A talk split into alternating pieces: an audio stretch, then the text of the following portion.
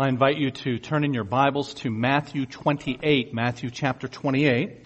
And the guys have some Bibles as they make their way to the back. If you need one, get their attention. And that Bible is marked at Matthew 28 for you. You can keep it as well. We want everybody to own a copy of God's Word. Matthew 28. Howard Schultz sat in his New York City office unable to imagine why a small company in Seattle was buying large numbers of a certain type of drip coffee maker. These were simple devices, a plastic cone set on a thermos. But this company was buying more of them than Macy's. Now the year was 1981 and Howard was a successful salesman for a line of kitchen products and housewares. He thought he knew his market as well as anybody, but something was different about this order. What did this upstart little outfit know that he didn't? And so driven by his curiosity, he caught a cross-country flight and he had dinner with the owners. And he came away from that meeting a changed man. He couldn't stop thinking about their company. Not long after returning to New York, he called the owners and begged them to let him come work for them. After much prodding, they agreed and he moved to Seattle. And then five years later, Howard Schultz bought the company. Maybe you've heard of it. It's called Starbucks. And of course, it's not little anymore. In fact, by altering how Americans drink and think about coffee, Starbucks has redefined the $18 billion domestic coffee market. But back to the beginning. What was it about this new company that so enchanted Howard Schultz? Well, it was one thing. It was the owner's infectious enthusiasm for great coffee.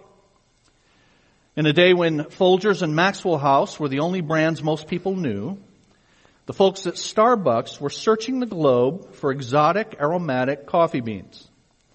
They were learning to roast them just so, and to blend them in precise proportions and refine the brewing process to exacting standards. They simply loved good coffee.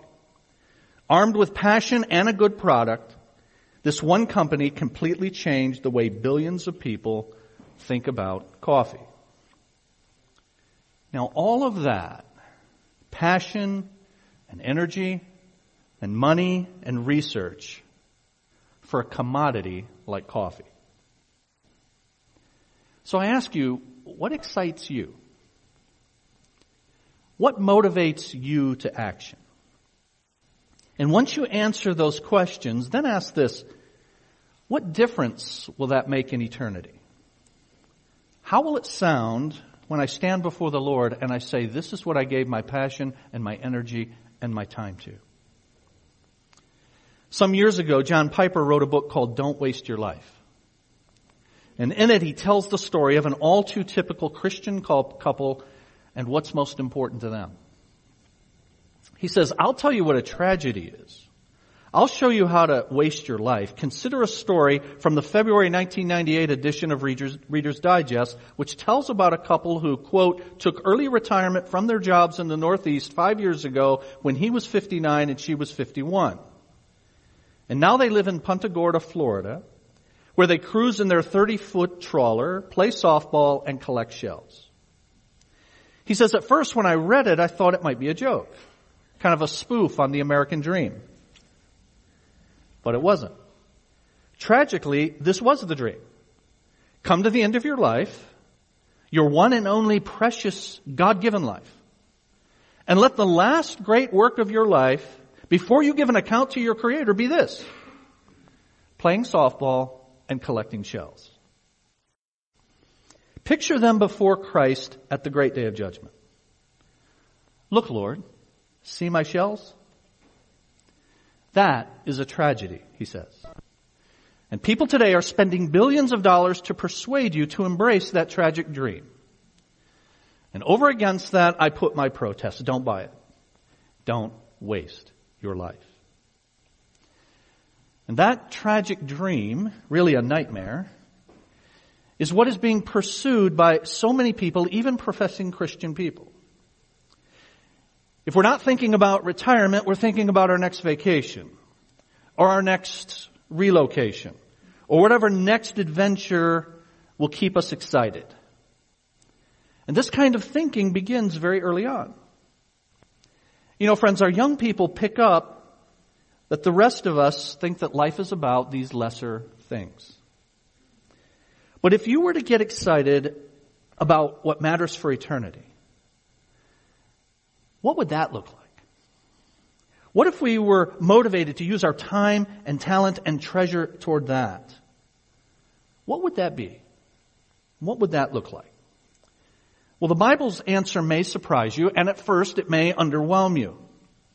But the answer is found in the very last words of Jesus that he spoke before he ascended back to heaven.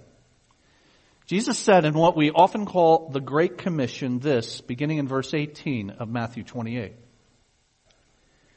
Then Jesus came to them and said, All authority in heaven and on earth has been given to me. Therefore go and make disciples of all nations, baptizing them in the name of the Father and of the Son and of the Holy Spirit, and teaching them to obey everything I have commanded you. And surely I am with you always to the very end of the age. Now I'm going to ask you to remember one word in those three verses. It's the word baptizing. Because we'll come back to it in, in just a bit, and you'll see that's very important for answering that question, what is it that we are supposed to be about? That word baptizing. Jesus gave us all His mission. And Jesus is going to evaluate our lives on how well we pursued the mission He gave. But when you look at what Jesus said, it's not immediately obvious, obvious how it is that each of us contributes to and advances that mission. And so today I want us to see that as clearly as we can. I'm going to take time to show you the vehicle through which God has designed to carry out this mission that Christ has assigned. And then at the end of our time together, we're going to see some practical ways that you and I can give our lives to it. Now, if asked to cite a passage where Jesus gives the Great Commission, most of us would reference the one that I've just read from Matthew 28. It's the most well-known passage in the Bible about that, the Great Commission. But what many people do not realize is that the commission is given in two other places as well. In Matthew 28, as you see in your Bible, it's the last chapter of that book. If you turn the page, you see you're to the book of Mark. Matthew 28 is the last chapter in the book of, of Matthew. And the Great Commission is the last words of the book of Matthew. And that means that these words that Jesus spoke were after he had fulfilled his ministry on earth, after he had taught and done miracles and suffered and died and rose from the grave. Now three other books in your New Testament record those same events. The next three after Matthew are Mark and Luke and John. And at the end of Luke, he records Jesus' final words also. But he gives some additional information about the mission in the last chapter of Luke, just like we have the last chapter of Matthew. It's the last chapter of Luke, right at the end, after Jesus' life and death and resurrection. Luke records Jesus as saying this. Jesus told them, repentance and forgiveness of sins will be preached in my name to all nations, beginning at Jerusalem. So this is Luke's telling of Jesus' final instructions at the very same time that Matthew records that famous statement of the Great Commission. He has the same phrase, all nations here, but he also gives us some additional information.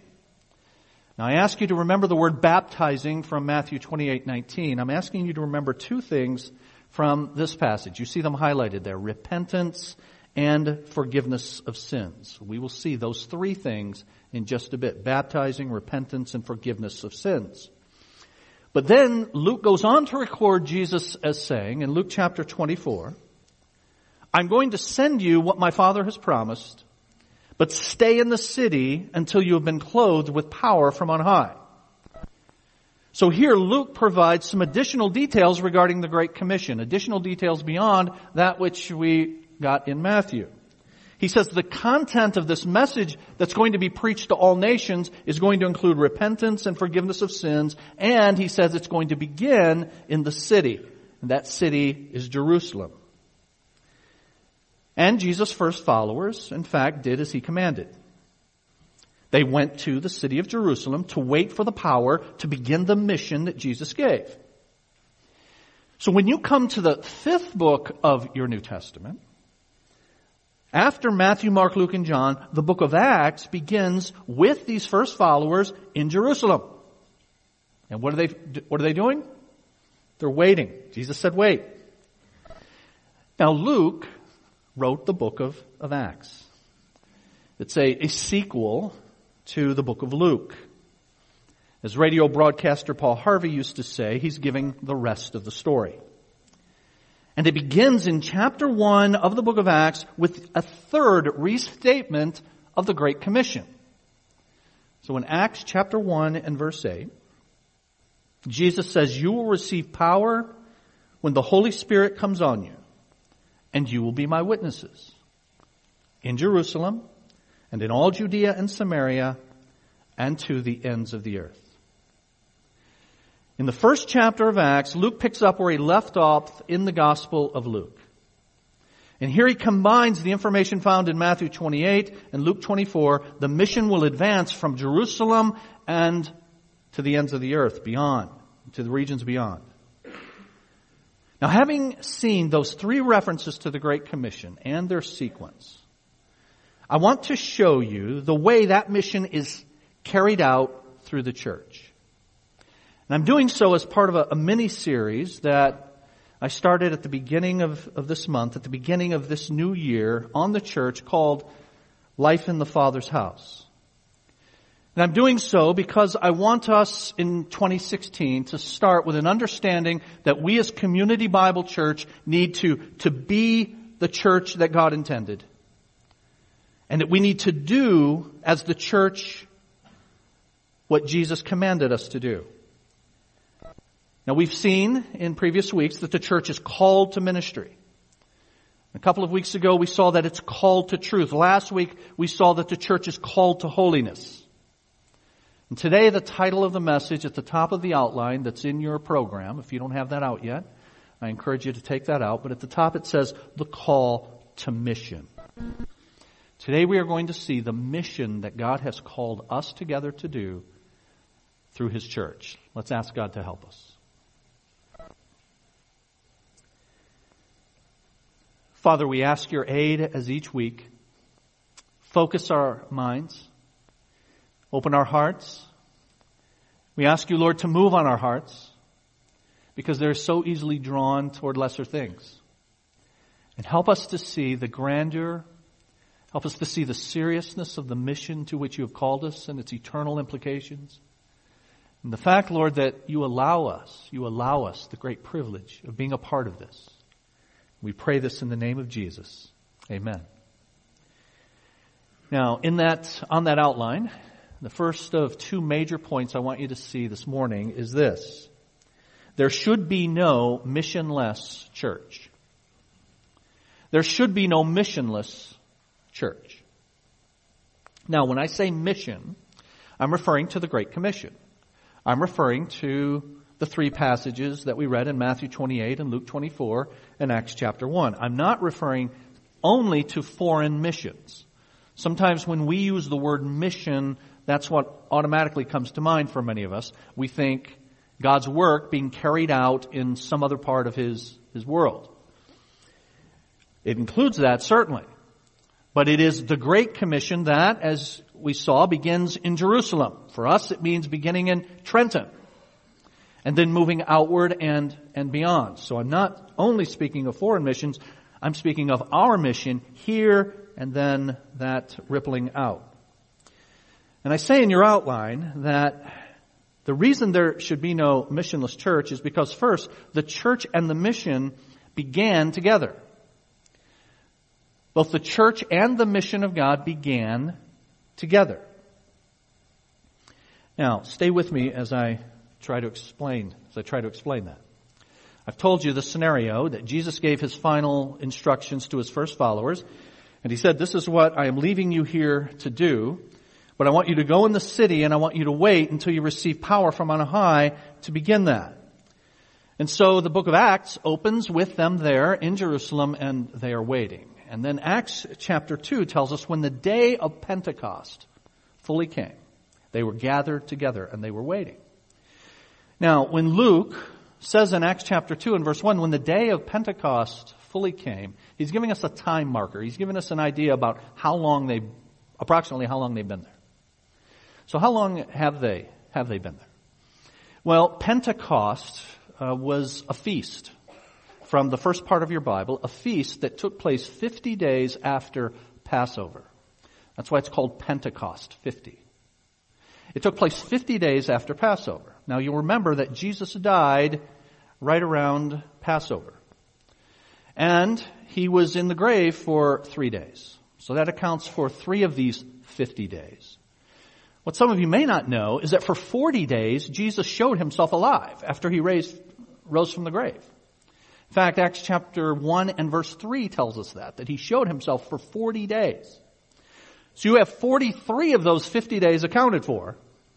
They have been waiting in Jerusalem for about, for about a week.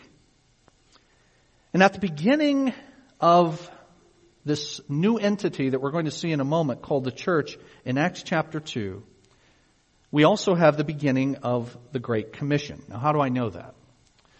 Well, it's because if you were to read through Acts chapter 2, in Acts chapter 2 it tells us that they were gathered on the day, when the day of Pentecost had fully come, they were gathered, and then the Holy Spirit, as Jesus had promised, came, came upon them. They were all bewildered and confused about what was happening, and, and so Peter rose to explain. Beginning in verse 14 of Acts chapter 2, Peter preaches a sermon explaining what has transpired with Jesus and how he was, how he was murdered, but how God raised him from the dead.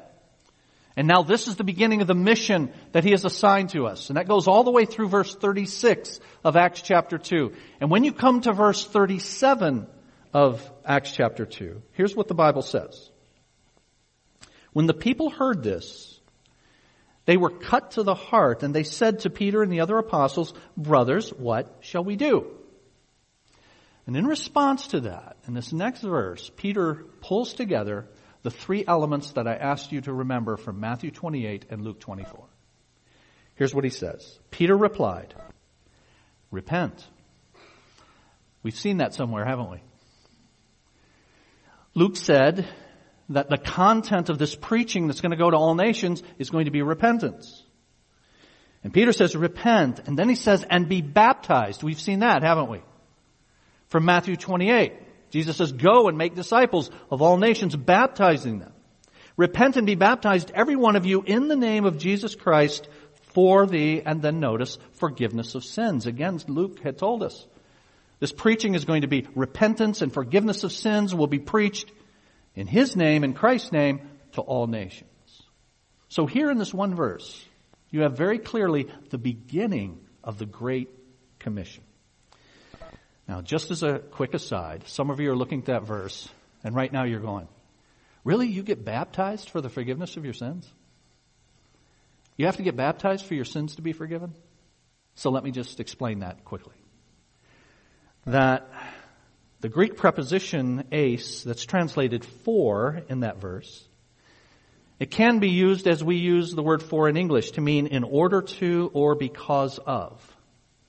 So if I say go to the store for bread, I mean go to the store in order to get bread.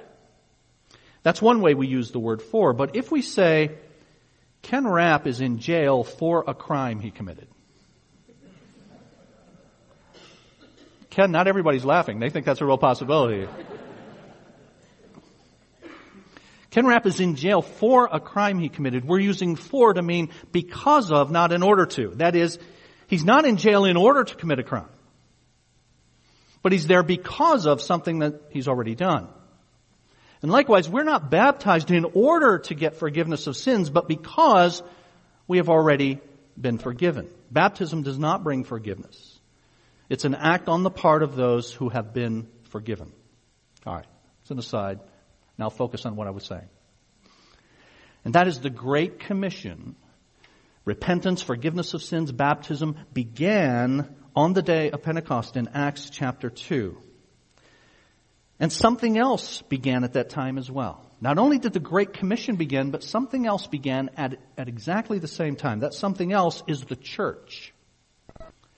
Prior to Acts chapter 2 and the beginning of the Great Commission, the church did not exist, but the church began at the same time. Now how do I know this? Again, stay with me. But the Bible tells us that the body of Christ, the church, is formed by something called spirit baptism. We see that in 1 Corinthians chapter 12. We were all baptized by one spirit so as to form one body, the church. Now the very first time that spirit baptism occurred was in Acts chapter 2. The very first time this phenomenon that forms the body of Christ, the church, happened was on the day of Pentecost when the Spirit came. And again, how do I know that? Because Acts chapter 1 records, before the day of Pentecost, records Jesus as saying this, in a few days you will be baptized with the Holy Spirit. So it hasn't happened yet, but Jesus says that's, that's coming soon, and indeed, in Acts chapter 2 it did. When the Great Commission started, and I am telling you the church started as well. And then later, after Jesus says, in a few days you will be baptized with the Spirit, and then we see that baptism of the Spirit in Acts chapter 2 on the day of Pentecost and the beginning of the Great Commission, now also the beginning of the church, and after that has happened, then the gospel, as we're going to see in a bit, is, is spread beyond Jerusalem to Judea and Samaria and to the then ends of the earth. And as that spread occurs, not only are Jews coming to Christ, but now Gentiles are coming to Christ as well. And one such instance occurs in Acts chapter 10 with a man named Cornelius. And Peter was the one who preached to him. And in Acts chapter 11, Peter is explaining this phenomenon of the gospel being given to Gentiles and not just, and not just to, to Jews. And he says this in Acts chapter 11. The Holy Spirit came on them as he had come on us at the beginning. You see that? At the beginning. And then I remembered what the Lord had said. You will be baptized with the Holy Spirit. So between Acts chapter 1, where we have Jesus recorded as saying, you will in a few days be baptized, and Acts chapter 11, where Peter says there was a beginning in the past, in between, is Acts chapter 2 and the day of Pentecost. The church began at the same time as the Great Commission. So I say in your outline, they began together. But not only did they begin together, but I say in your outline, the church and the mission go forward together. The church and the mission both began together, but they also now beginning in Acts chapter 2, they move forward together. And you don't have the one without the other. Now remember, Luke writes in Acts chapter 1, as he begins to tell the rest of the story, he recounts the words, the final words of Jesus before he ascends to heaven.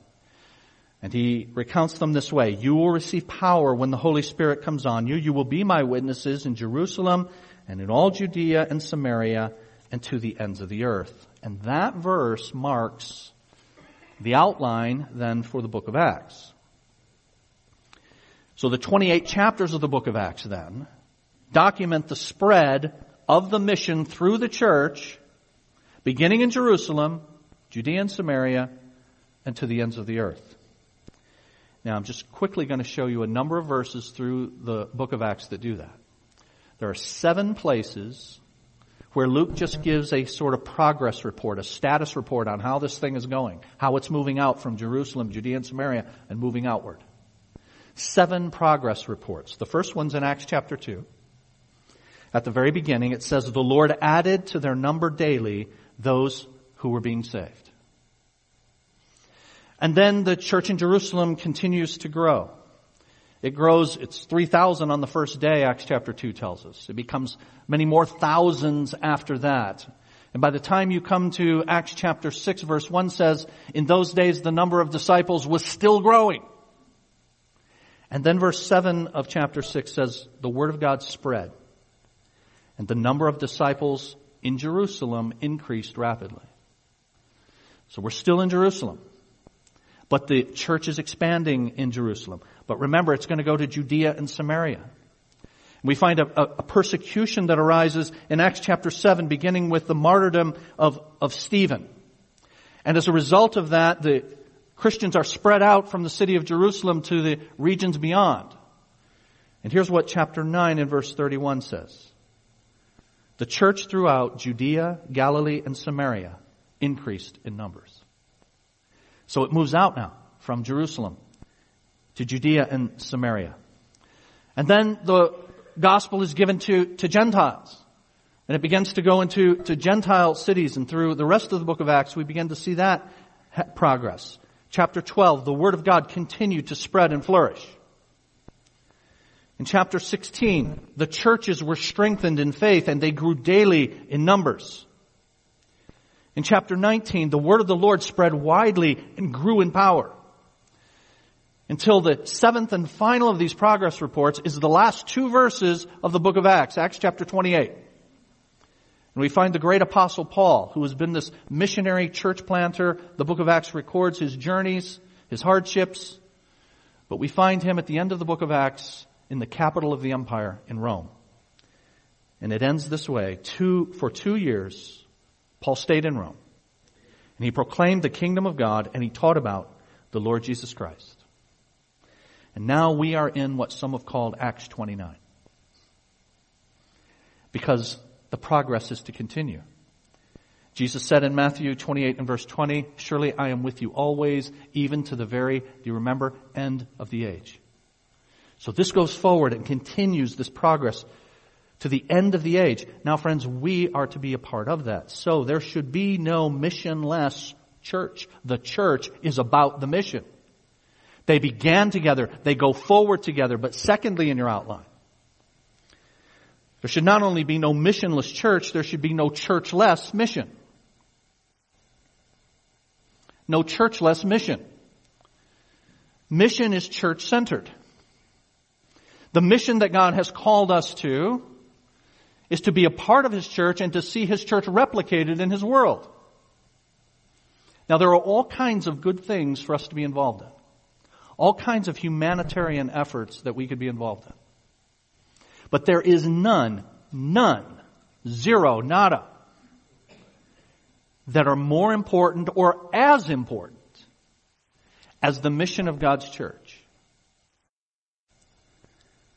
There should be no churchless mission. Now why? I say in your outline, the church is the source of mission. We see this in the book of Acts. As this progress moves forward out from Jerusalem, Judea and Samaria, then to the Gentiles, carried out primarily through the apostle Paul. And we see in Acts chapter 13 the sending of Paul and his associate Barnabas. Here's what the Bible says. The church at Antioch placed their hands on Paul and Barnabas and sent them off. So Paul and Barnabas are sent out by the church.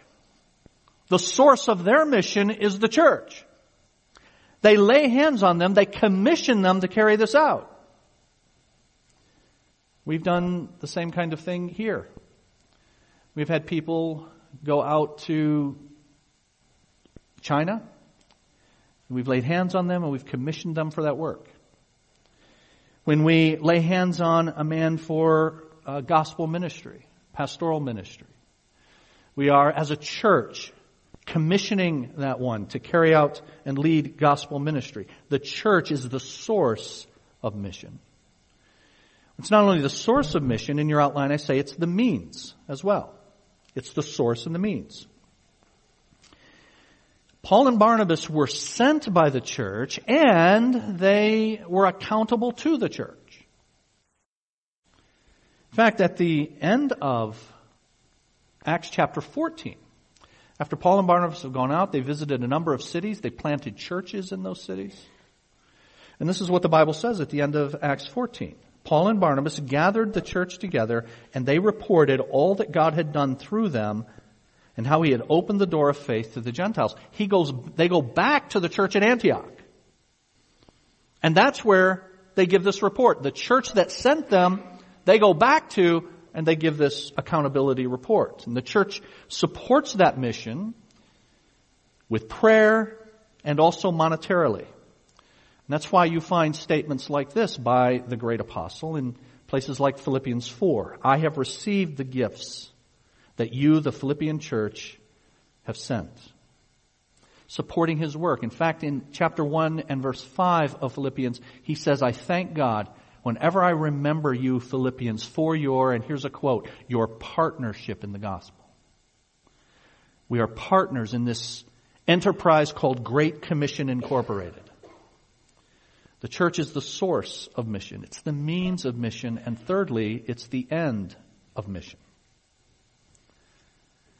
Biblical mission and the great commission goes forward from the church, supported by the church, and the end game is to be the establishment of the church. New churches.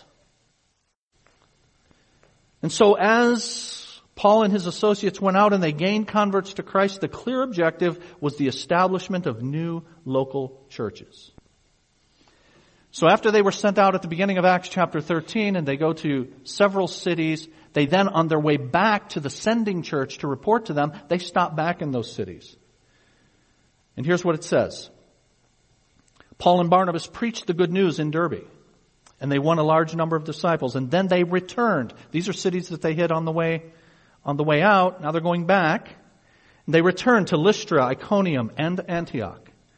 And they appointed elders for them. Now notice this in each church. you see, when they started those cities, there were no churches. But when they left, there were. And when they came back through, they appointed leadership for those churches.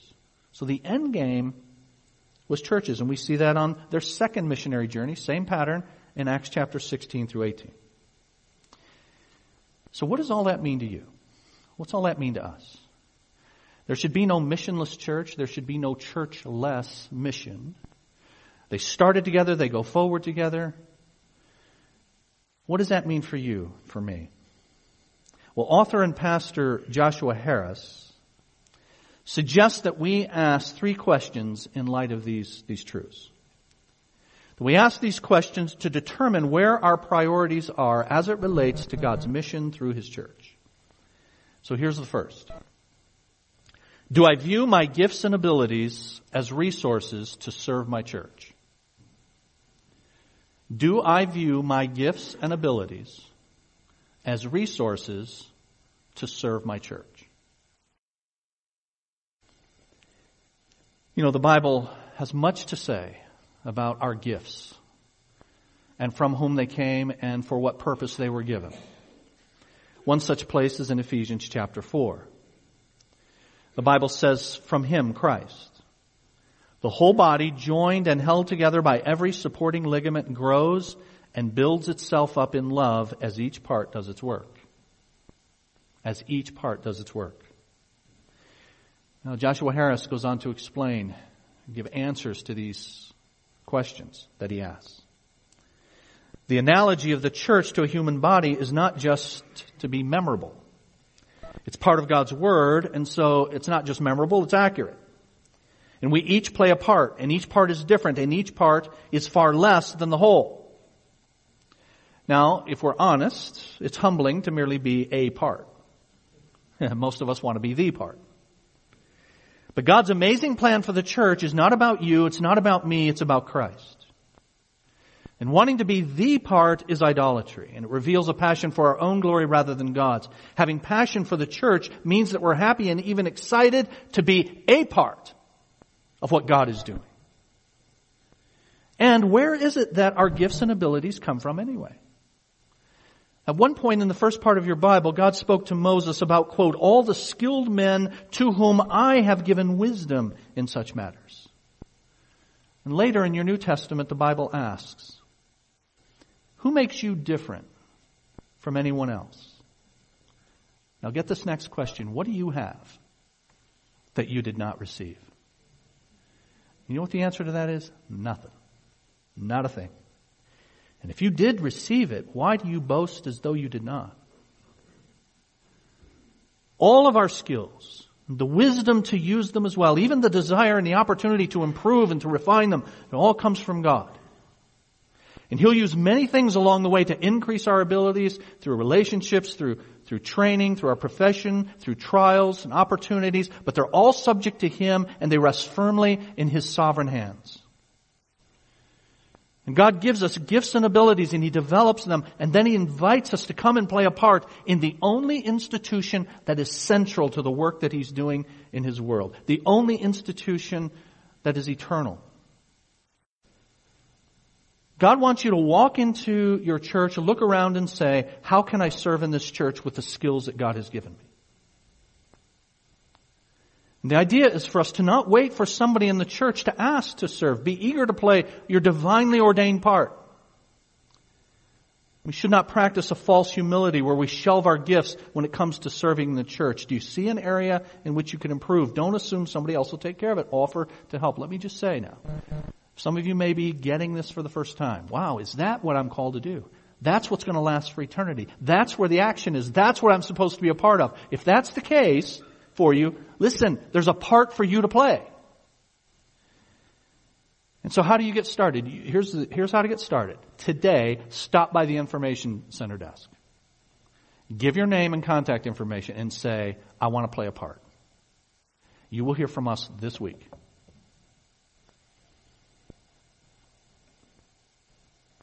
So the first question is, do I view my gifts and abilities as resources to serve my church? Here's the next one. Am I consistently aware of how much I need the church? Am I consistently aware of how much I need the church? No matter how much you serve in your church, whatever role you may play, remember this, God doesn't need you. He doesn't need me. He'd have no difficulty bringing people into our church who far excel any of us in gifting and in maturity. So it's not that the church needs us so much, but that we need the church. Think about it this way. At this moment, you're probably not passionate about breathing. In fact, you don't even think about breathing unless you have a breathing problem. And even though it's necessary to physical life, we usually take it for granted. But should that ability to breathe be taken away, say if you're somehow trapped underwater, you would in a matter of seconds get passionate about breathing. And similarly, scripture and experience make clear that the local church is absolutely necessary to our spiritual life. But unless we consistently remind ourselves how much we need the church, we'll take it for granted. Listen friends, I said a few weeks ago that the way we talk about the church reveals what we understand about the church. Sometimes we refer to the church as the building. You remember me saying that? So we don't call this place the church. The place is not the church. The people are the church. So we call it the ministry center. Sometimes people send me emails and they say, I'll meet you at the church. And I always write back and go, no, you won't. And then I always correct them with a little smile. Over time, we'll get it. But you know, our language betrays us when we say things like this too. We say, where do you go to church? And for us, church is just the place where I attend. Now, attendance, hey, I'm, I'm glad everybody's in attendance. The Bible says, forsake not the assembling of yourselves together. It's a good thing. It's only one part of what the church does, is assembling and attending. The church is a group of people that are using their gifts together, and together they are sharpening one another and helping one another, and we need one another. The church is not just a chair where you sit on Sunday morning.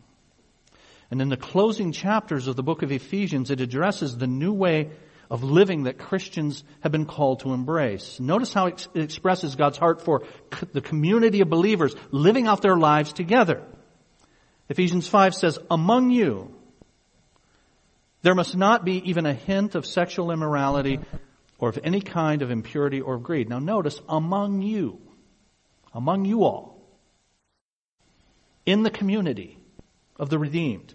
And then just a few verses later in that same chapter, it says this, we speak to one another with psalms and hymns and spiritual songs. When we come together, when we do come together, is not just an individualistic exercise, but rather we are here to sharpen one another, to encourage one another. These passages are not addressing isolated individuals. These and many other phrases speak of a faith in which we live side by side We're not supposed to be pursuing our spiritual growth in Christ as free agents who meet together now and then we just, because we like the teaching or we like the worship, rather the local church is a community. And we're to look out for and communicate richly with one another. To glorify God, we must acknowledge that we're sinners who need help. Sinful people who need each other even to see our own sinfulness accurately. And so it is not an individualistic exercise. And not, God is not glorified, friends, in our individual strength. He's chosen to reveal His glory through churches that are full of sinful, weak, dependent people who are building each other up, walking in God's grace, picking one, uh, one another up when we stumble, and locking arms in the strength of the Holy Spirit. So here's the third question. The first is, do I view my gifts and abilities as resources to serve my church? The second, am I consistently aware of how much I need it?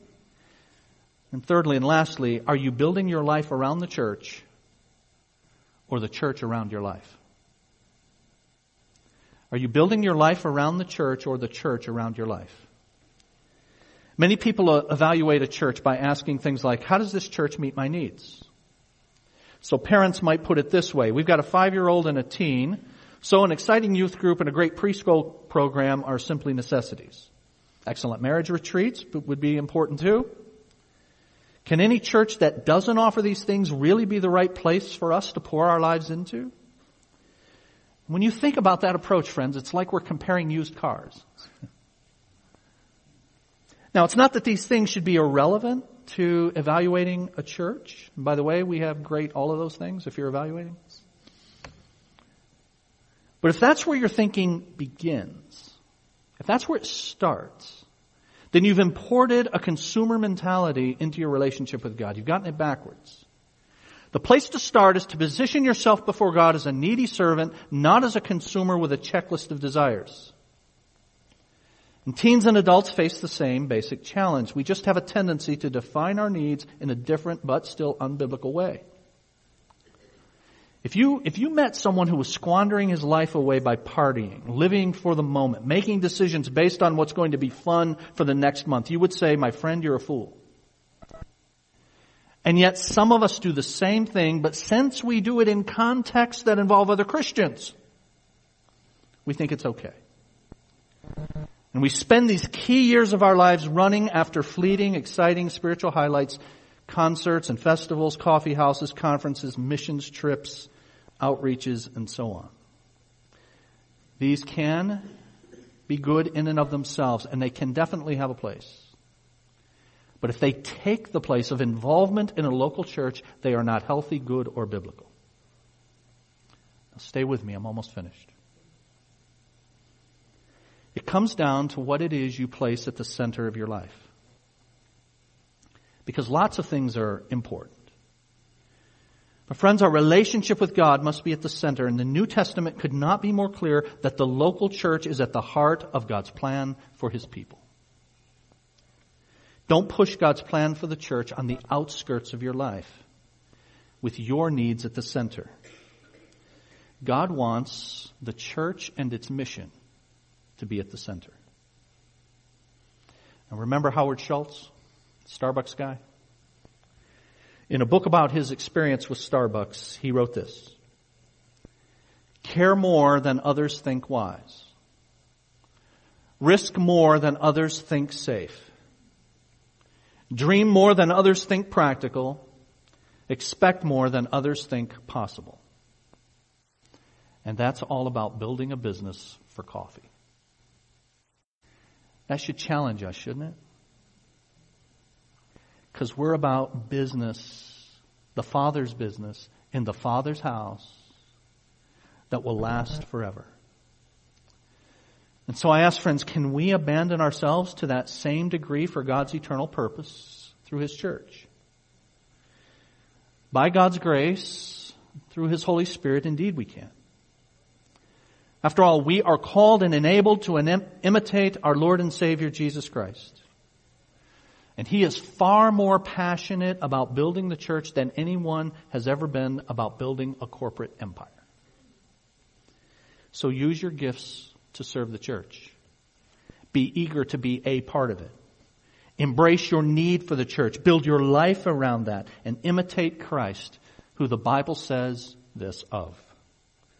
Christ loved the church and he gave himself up for her. Your take home truth is this. The church is central to the Great Commission. The church is central to the Great Commission. I leave you with that instruction I gave earlier. If you don't know how to get involved, you don't know what to do, stop at the desk. Just say, I want to get involved. I want to know what to do. Give your name and contact information. We'll get a hold of you. But in 2016, we want the church to be a church that's called to ministry, that's called to truth, that's called to holiness, and the church is called to mission. Let's pray together. Father, thank you for giving us the sacred time together to look at this topic that is of such importance to you that Christ said, I will build my church. He promises to build his church. And he died for his church, gave himself up for her.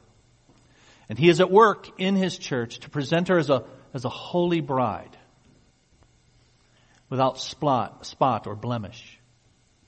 Oh, thank you, Lord, for letting me be part of the church and letting me and letting us be a part of the eternal work that's taking place in time in your world right now.